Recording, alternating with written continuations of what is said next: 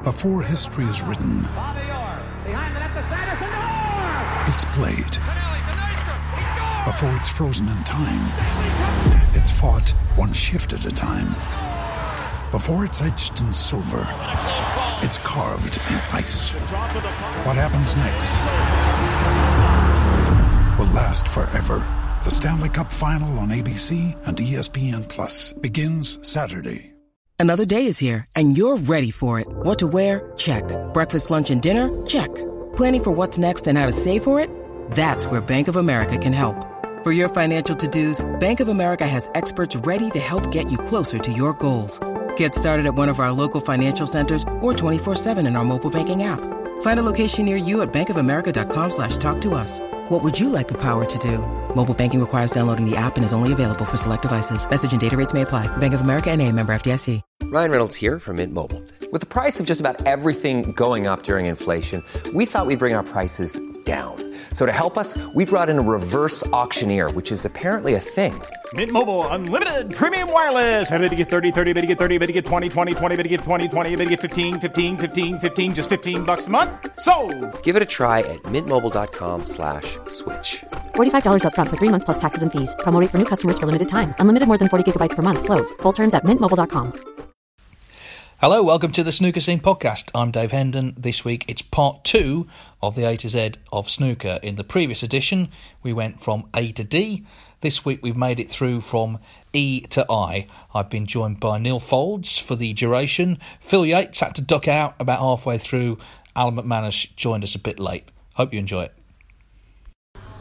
So E is for 80s, as in the 1980s. Obviously, the boom period in the UK, um, still sort of romanticised by people of a certain age. But I guess it's because if you sort of lived through that era, you couldn't get away from snooker. I mean, obviously, Neal, you were a top player during it. What, were your sort of memories of being a, celebrity, really? Well, I think I think I must be very fortunate to have played snooker during that era because it was the- the best time to be playing. You know, I mean, I turned pro. Uh, I was just just 19, coming up 20. So I played through the um, from '84 onwards, right through that era. Um, the best the best times of, of, of my playing life for sure. You know, and the game was big. There wasn't you know there, wasn't the same um, without putting the other side to it. There wasn't the same options te- for, for television, was there? You know, there were four, three or four channels. Four, I think. I think Channel Four was invented then, um, and it was live sport when you weren't seeing much live sport. You never used to see live football, did you? For instance, at that time. Very so, little. Yeah, very little. The FA Cup final Yeah, was a yeah. big in the year, and the Champions League final. But so, so you're watching live sport, and also there were heroes and villains in the game, and I think that's what people loved. You know, I mean, without going on about it, the time when I beat Alex Higgins, I've got loads of mail. Some was like, "Ah, "How dare you beat Alex?" and some saying, "Wonderful, great, glad you beat him." Didn't like him, so that was I was lucky to be involved in all that side of it. You know, but there were the big rivalries, you know, in the game, and, and people loved it. You watched snooker because you wanted someone to win and you wanted someone to lose. I mean, as much as I love all the am- ambassadors in the game now, and there are some, uh, as we know, um, you know, if everyone's a nice, consummate, polished professional playing another consummate, polished professional, people that don't really have that same edge when they watch it. But that was all there then, you know, and the game was big, and Barry um, had had his matchroom, and uh, and we played snooker all over the world. So yeah, the 80s were big, and I was I feel very fortunate to have been some kind of a part of it, albeit not the, you know, not a Jimmy White big part of it, but I did play my part, and I was lucky enough to be there. The thing is, I think sports coverage now on the telly is better than ever, like what Sky and, and Eurosport and, and all the other channels do. But when it was just BBC and ITV, sports stars were proper stars. Everybody knew them. Yeah, I mean, I remember when the the theme music used to come on. It was like, whoa, fantastic! You know, it's the Crucible or, or or whatever. I mean, I break the eighties into two very different segments, really. One negative, one positive. I mean, as you say, great word to describe it, romanticised. The standard then was pretty, you know, well below what it is now in terms of the lower ranked players. Yeah. There's no doubt about it. I mean, they were nowhere near the guys now. Obviously, the top end, very different. I think one of the great things that made it though was that most of the players, or certainly a very large proportion of them, had had a life before snooker. They understood what it was like to have a job, and so they really appreciated what they were actually doing. You know, people like Reardon and Spencer, and oh, well, the list goes on and on and on. They'd had jobs, they knew how tough it was in the real world. So suddenly they were placed in this fantasy world, and you know that's what made it so good. But also, it permeated the culture, didn't it? Because I mean, Steve, for example, went on the Morecambe and Wise show, the biggest show on TV, and lots of other shows. And uh, snooker players were like, I suppose, the, the comparison now is people on reality TV. You you just knew them. You knew Yeah. their faces. They were there in the culture. Very, very interesting way of putting it. Yeah, it, is, it was like reality TV, wasn't it? You know, because uh, um, of that, you know. And it's- interestingly, I know you're going to say something else now, but you could probably get a ticket to go to the Crucible a lot easier than you can now. Strangely enough, you know, it wasn't. A, you know, it wasn't the, the same. Uh, you know, like uh, people just desperately trying to get in to see it. It was more on the television. It was more. It wasn't so much for the snooker fans as it is now. A lot of it. It was just for the general public. They just loved the game, didn't they? and and it was a real education for me actually one specific thing about the 80s that taught me a lot about British society. And, and not a, a part of it I actually like is the fact that Steve Davis was the actual model professional. He was brilliant at the game. He did absolutely nothing wrong whatsoever on the table. And so many people wanted him to lose. It was like this sort of jealous collective streak in people. You know he's winning everything. We don't like that. And uh, I remember being a, you know a youngster then thinking well why don't they like him? Because what's he what's he ever done to them? All he's done is do positive things, and yet he, created that negative vibe. Do you remember the um, the Masters match between Alex Higgins and Steve Davis uh, at uh, the conference centre? And it was best of nine those days, and it was four four. Both players left the arena. Um, bear in mind, this was in London. You know, this is where Steve, uh, a lot of his friends would, would, would have been around there. Um, Alex came back to a big cheer. When Steve came back in, they booed him. Yeah, They booed him. yeah, A- A, lot of about literally hundreds of people booed him. I think, what has Steve ever done wrong to deserve it, except for just be really good at what he did? is the. Yeah, yeah, that was the, that was all it was. Yeah. I think as well that the sort of the way it was treated by TV, it was kind of more innocent. I mean, now everything is hyped in every sport. Everything is treated like the biggest deal ever because, of course, the TV companies are trying to keep viewers. So, at the start of a, a, a normal snooker program, there'll be like a, a minute-long sort of package, which, by the way, is taking about three hours to put together by the, the talented people who do it. But in those days, I was watching on YouTube the end of the 84 final when Davis beat Jimmy 1816 there'd been that great comeback. And it, it, there's no arena interview. They don't go in the arena interview them. It just cuts back to the studio. Um, quite an anonymous studio. It was done in the practice room in those days. There's Viney I think it's Virgo and Willie Thorne just sat there and they talk about the match and then there's a plate of sandwiches just on the table and David said because they'd overrun the slot David Vine said yeah the floor manager brought us some some sandwiches to eat it's all very kind of it's not like the world final at all it's just okay well we've done that and it's kind of over but what was funny was he then said um, well, it's a great final, and next year's will have to go some to beat this. Well, of course, next year's was 1985, and and inevitably we're going to mention that, Phil. I mean, that that was the kind of zenith of the whole soap opera, wasn't it? And it was the yoke that continues to be around the neck of snooker because people always say, you know, if you quote a viewing figure to them, which is a very good figure, they'll say, yeah, but it's not 18.4 million or whatever it was, you know, because uh, that's the figure that is quoted time and time again, particularly by critics of snooker in the media. You've got to remember back then the three, four channels, that was it. Even though, you know, 18.4 million was still a remarkable figure. And I think it remains the largest after midnight audience for any program. Yeah, and BBC Two audience. But of Yeah. course, now the world final gets 50, 60 million because it goes all around the world. Yes, exactly, So, yeah, so Yeah, and that's the problem, isn't it? Because people just think about it about a UK sport. Yeah. okay, you're never going to get those figures over here, but mm. like you say, it's watched around the world by a lot of people. So surely that's better, isn't it? Mm. you'd think so. There Let's- wasn't, a single, there wasn't a single century in that final. And had it been a sort of 18 11, 18 10 Davis win, which it probably should have been, you know, no one, would, no one would ever recall it. It was just, the, the finish was just so engrossing. Yes. Okay, well, let's move on to F, which is uh, exciting topic, foul and a miss.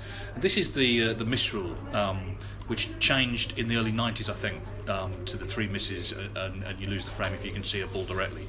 And it's one of those rules that has its critics, but what was interesting was a few years ago the players were asked if they'd like to change it. There was a vote, and actually they didn't.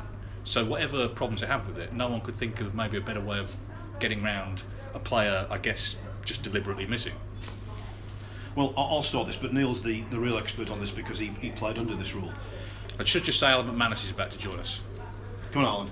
Go on. Yeah, he'll, he'll enjoy this topic, but go on. Yeah. So, before the rule was changed, it was abused like you would not believe. I'm not going to name names, your favourite phrase, name names. I'm not going to do that, but it was abused. Name There's- names, Phil. Yeah, yeah. It, it was, or at least write them yeah, down so we yeah, can see them. Yeah, yeah, yeah. It was abused. There's no doubt about it. And while the I should just say to Alan, we're talking about the foul and a misrule.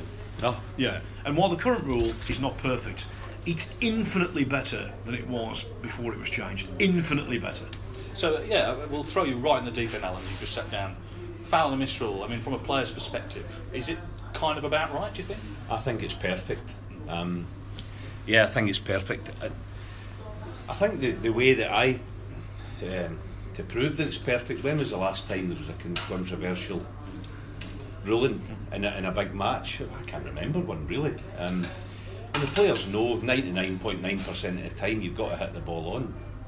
Unless it's like, I mean, I have seen a couple of times. I remember Michaela um, when she was refereeing at the World Qualifying a few years ago, and uh, I can't remember the player. It might have been Jamie Jones actually. Um, he played out. It was a really tough one, and it was a, a brilliant effort. He didn't make contact, and she didn't call a miss, and it was a brilliant call. And Jamie's opponent, I think it was Jamie, his opponent never put up any sort of argument. And uh, after the match, actually, I went to Michaela and I said, "Listen."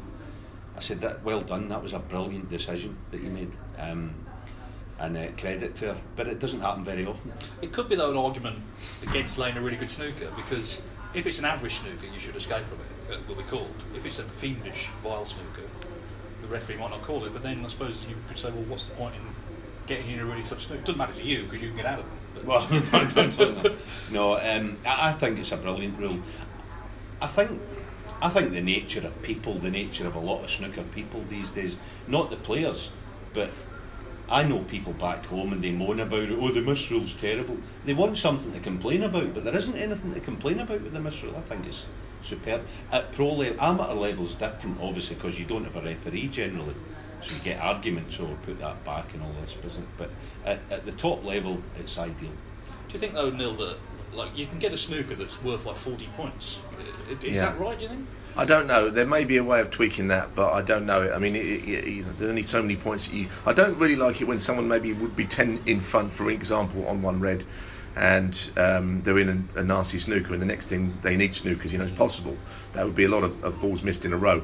So I think that the point Alan makes is a good one. That referees need to use their uh, discretion and not just blindly call a miss all the time. If there's one ball to hit and you, you get you miss it by a fraction um, and it's a difficult snooker, then it shouldn't be put back. And so Michaela did it. I remember there was a match in the UK the year David Grace got to the semi-finals of the UK, which would have been the year Neil Robertson won it, 2015, I think. Um, Martin Gould and David Grace played a match where. Um, I think in the last frame, David Grace was in a very bad, very difficult snooker.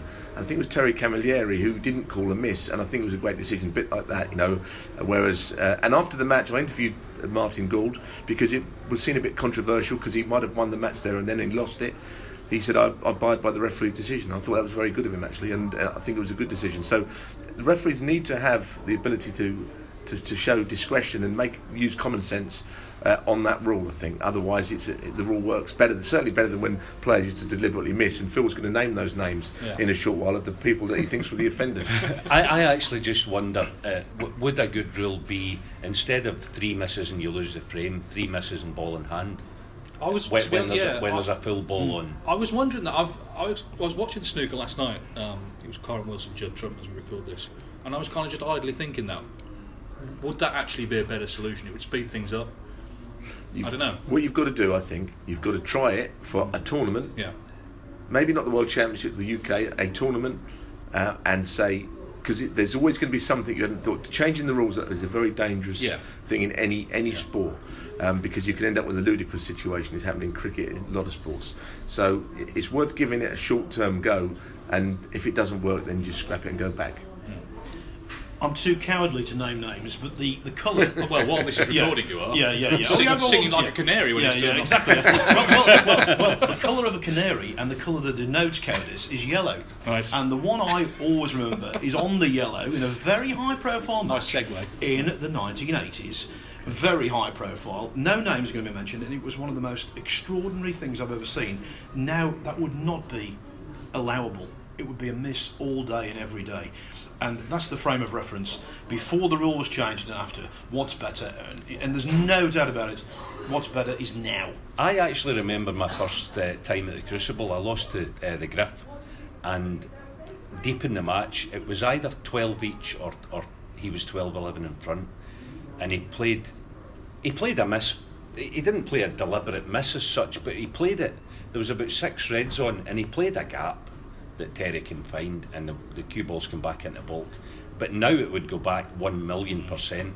And I'm not saying it cost me the match because it didn't, but it, it, it certainly helped me losing the match in the end.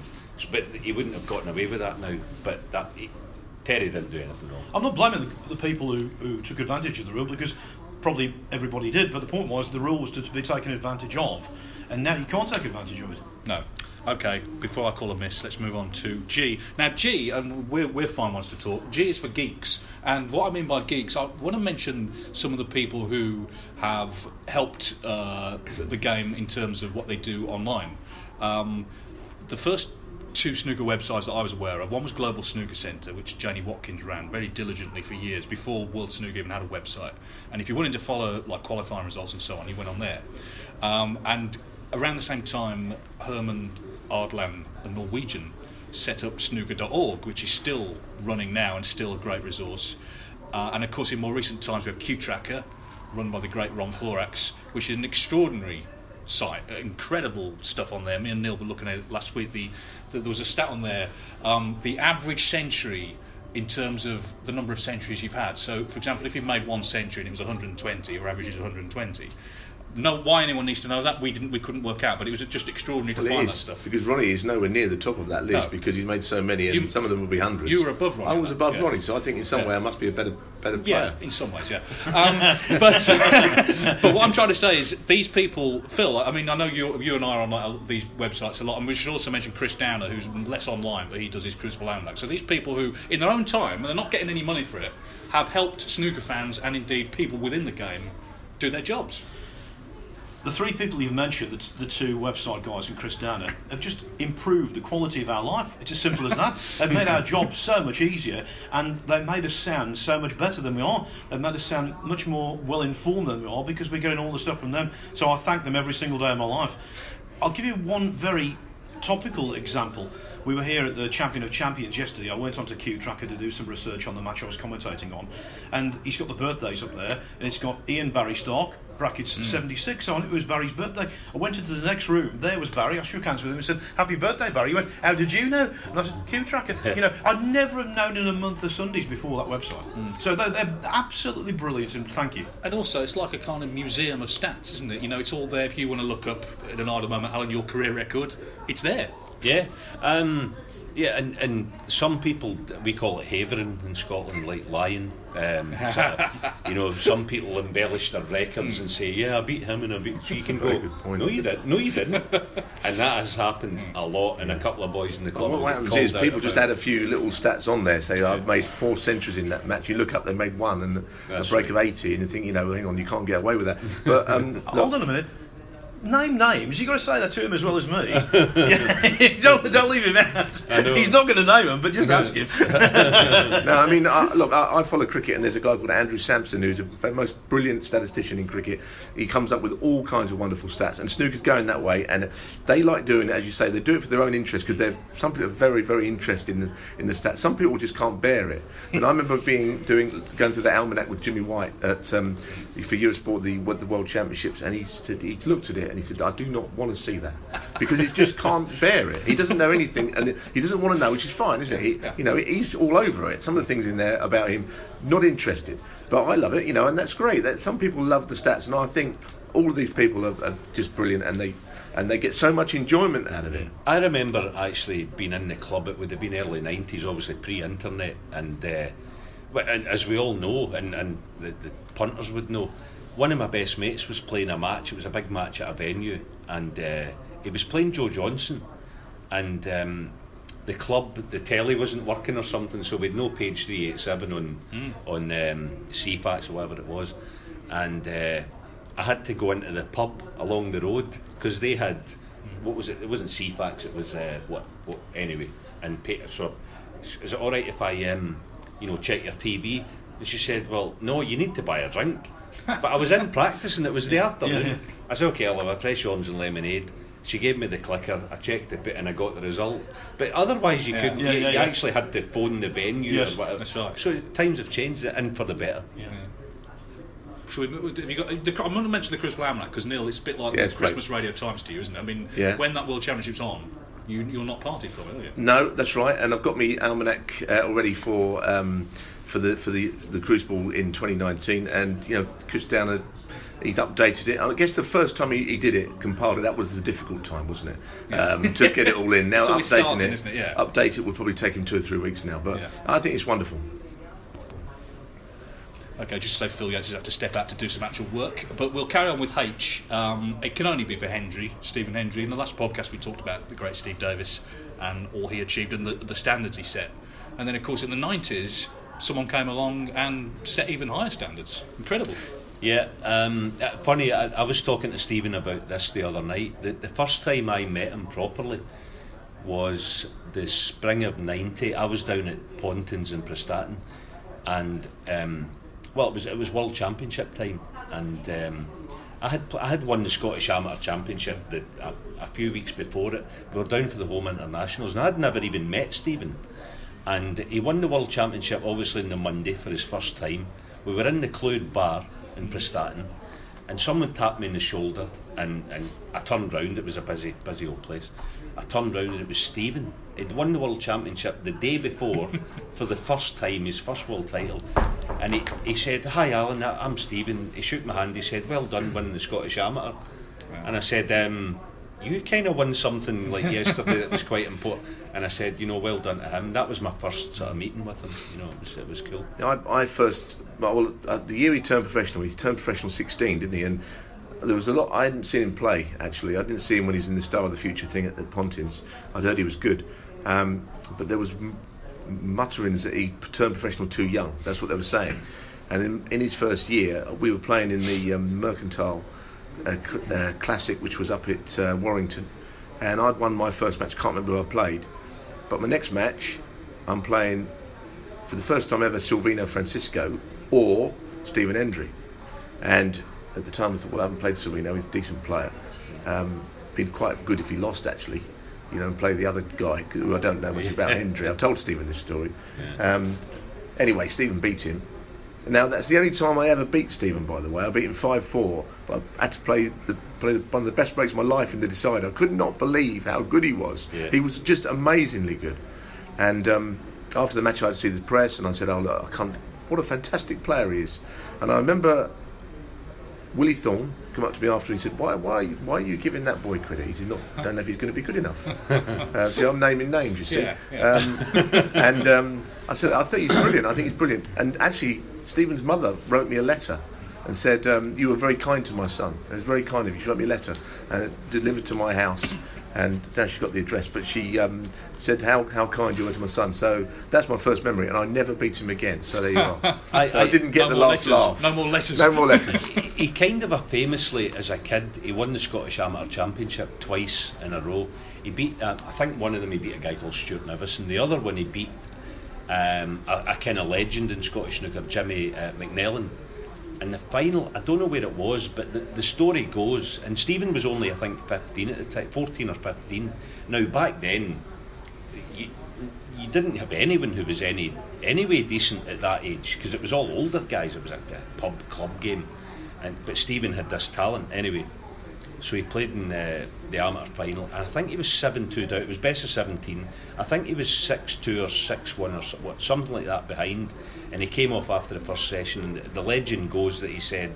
Right, I've got him now. I know how. I, I know how to beat him, and he did. He beat him. I think it was nine eight. He beat him, and and th- th- those stories kind of circulate around the Scottish clubs, and we all know about them up north. And, But I think it was amazing. I think what's interesting though is like he's not often sort of lumped him with the natural talents. But when you look at it, he first played. He was a Christmas present. He got a snooker table in 1981. Four years later, he was a pro.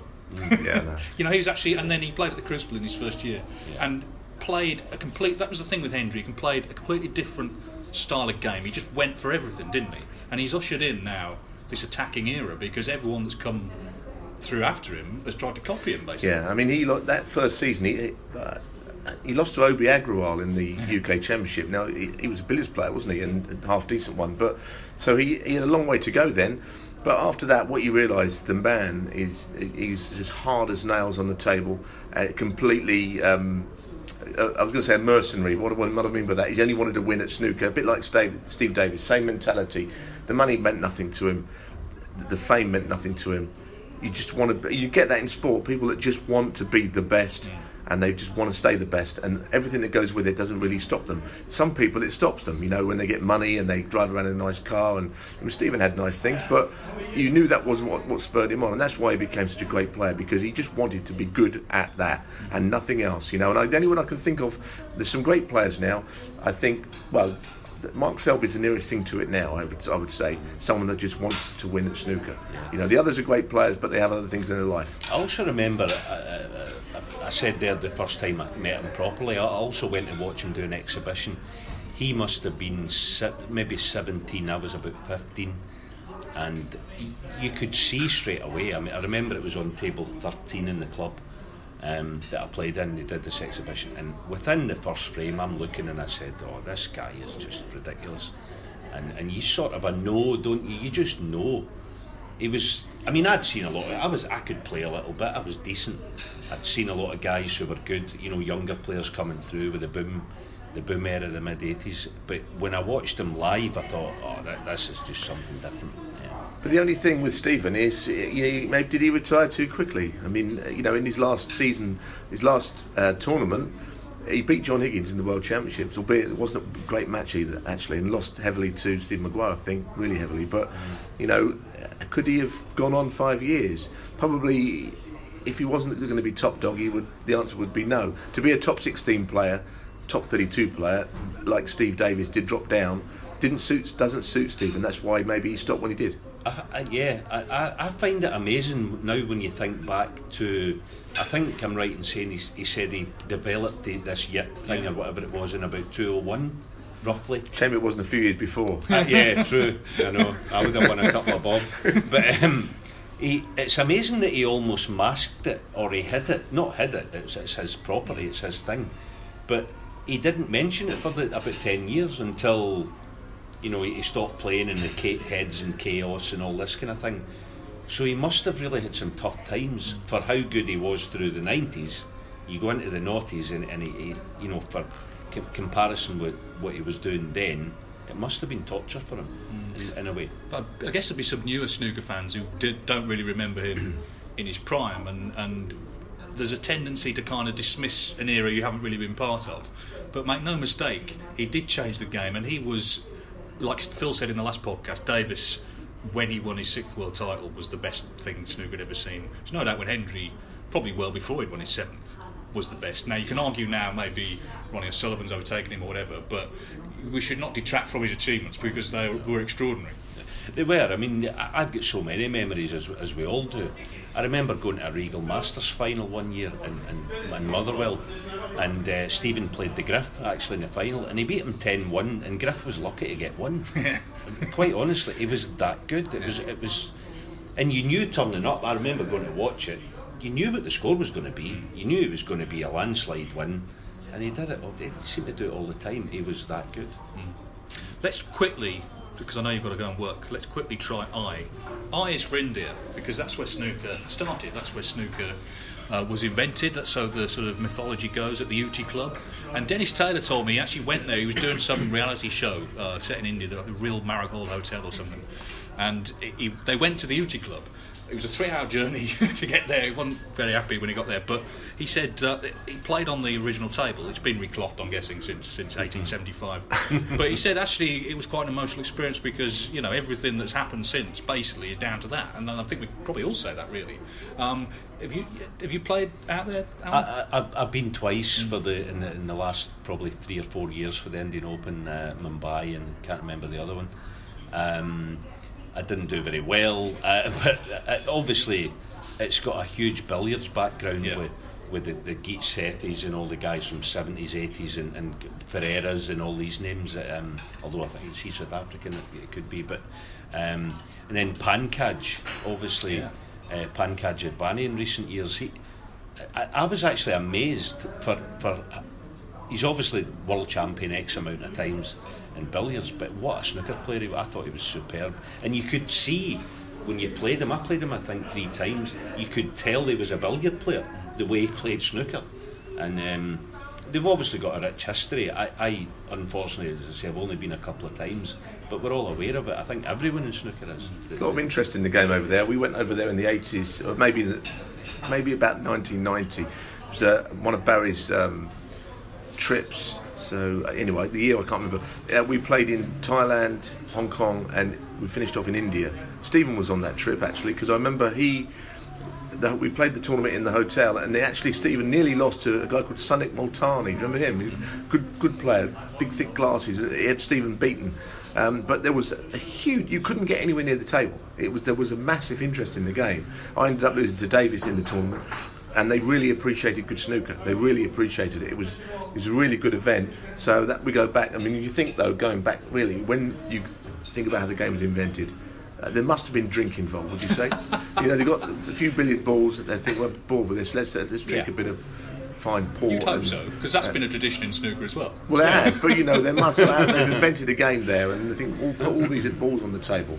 Well, know. it, well, it, it's it's attributed to Colonel Neville Chamberlain, but he wasn't a colonel at the time. He was 19 years of age. So the so the story goes. Became a colonel later in life. And Chris Downer, who we mentioned earlier from the Crucible Almanac, he tra- tracked down his grave, took a picture of his grave. I I'm not quite sure where it was. That's niche. That is very niche, Very but niche. but it's kind of yeah. But he's like, little did he know that year like hundred and so years on, we'd be sat here recording a podcast. There were no podcasts, so how would he know? No, no, but, no. but it, it's Am I sorry? Yeah. Am I right in thinking that the word snooker actually they Yeah. come from the army cadets or something It's- over in India? It was an insult um, that I think that the officers gave the younger like members of the army. So imagine what it could have been called. Yeah. And, and on, it has been called by Yeah. a lot a few times. and on that bombshell, um, the, we will conclude the A to Z of snooker will continue at some point with the letter J. Sports Social Podcast Network. Step into the world of power, loyalty, and luck. I'm gonna make him an offer he can't refuse. With family, cannolis, and spins mean everything. Now, you wanna get mixed up in the family business. Introducing The Godfather at ChumbaCasino.com. Test your luck in the shadowy world of The Godfather slot. Someday, I will call upon you to do a service for me. Play The Godfather now at ChumbaCasino.com. Welcome to the family. No purchase necessary. VGW Group. Void where prohibited by law. 18 plus. Terms and conditions apply. I'm Victoria Cash. Thanks for calling the Lucky Land Hotline. If you feel like you do the same thing every day, press 1. If you're ready to have some serious fun for the chance to redeem some serious prizes, press 2.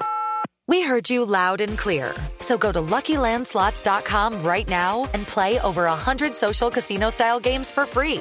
Get lucky today at LuckyLandSlots.com. Available to players in the U.S., excluding Washington and Michigan. No purchase necessary. VGW Group. Void prohibited by law. 18 plus. Terms and conditions apply.